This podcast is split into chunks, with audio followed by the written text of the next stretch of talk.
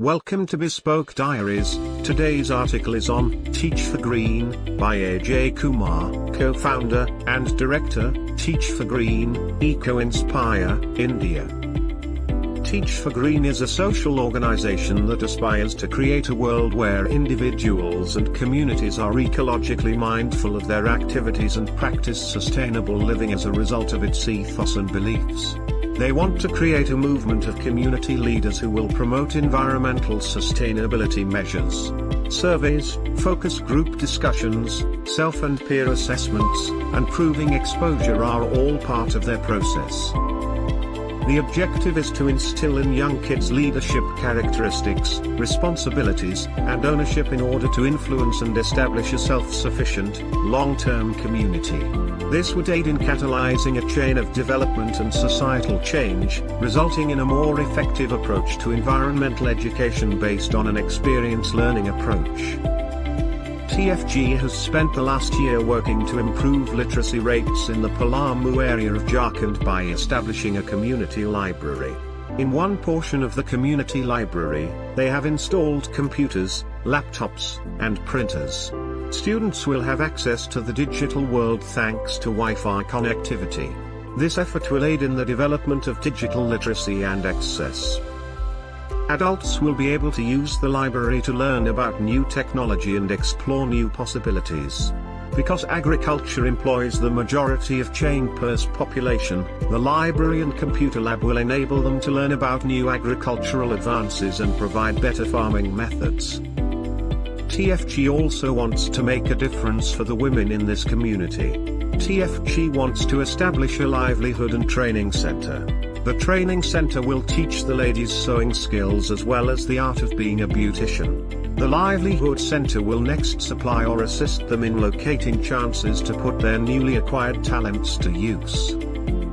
This effort will definitely have a significant impact on the lives of the women participating. They will develop confidence and learn new abilities as they put them to work. They will develop financial freedom and feel empowered as a result of the income they create.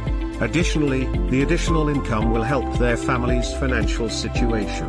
Women will be able to supply their households with better food and facilities, resulting in improved health.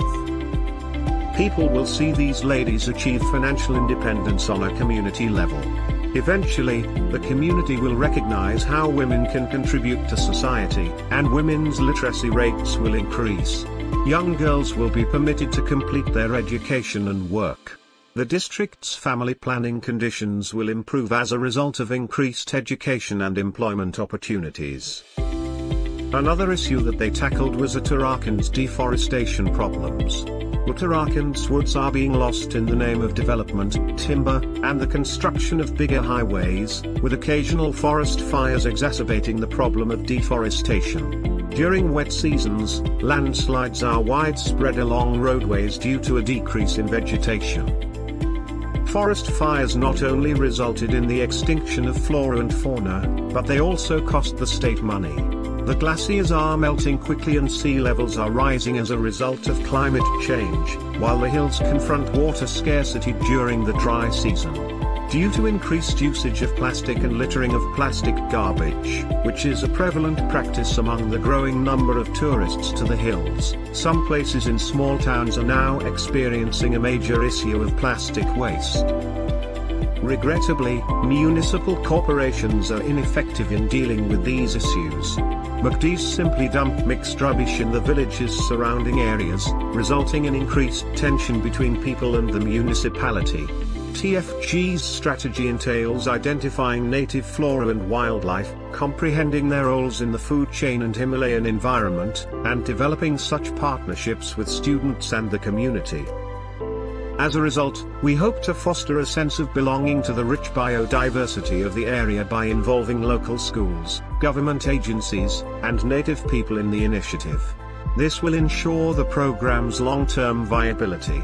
Furthermore, we propose creating a comprehensive database of all local species, complete with scientific names, ecological significance, and medicinal value, which will serve as a learning tool for both educational institutions and local people. They also suggested numerous alternatives for celebrating Diwali without the customary pollution this year. Making deliberate decisions to avoid purchasing plastic items, seeking for eco-friendly gifting items, and purchasing products with little to no plastic are just a few suggestions. Instead than using plastic bags for gifts, use eco-friendly wrapping paper. Dias have a traditional feel about them, are environmentally friendly, and are a wonderful way to support local artists. The colors used to make rangolis are also hazardous to the environment. Natural ingredients can be used to replace chemical-based colors. Flowers, turmeric, cloves, and other ingredients can be used for this purpose. There are many DIYs accessible on the internet that will not only make your Rangoli more beautiful, but will also be a pleasant activity for everyone to do while celebrating the festive season. These colors can also be used during Holi, as they are safe and eco-friendly. Thank you for your time. Don't forget to like, subscribe and share. Do leave your thoughts in the comments section below. For similar type of article please reach us at contact at thebespokediaries.com or you can visit our website www.thebespokediaries.com.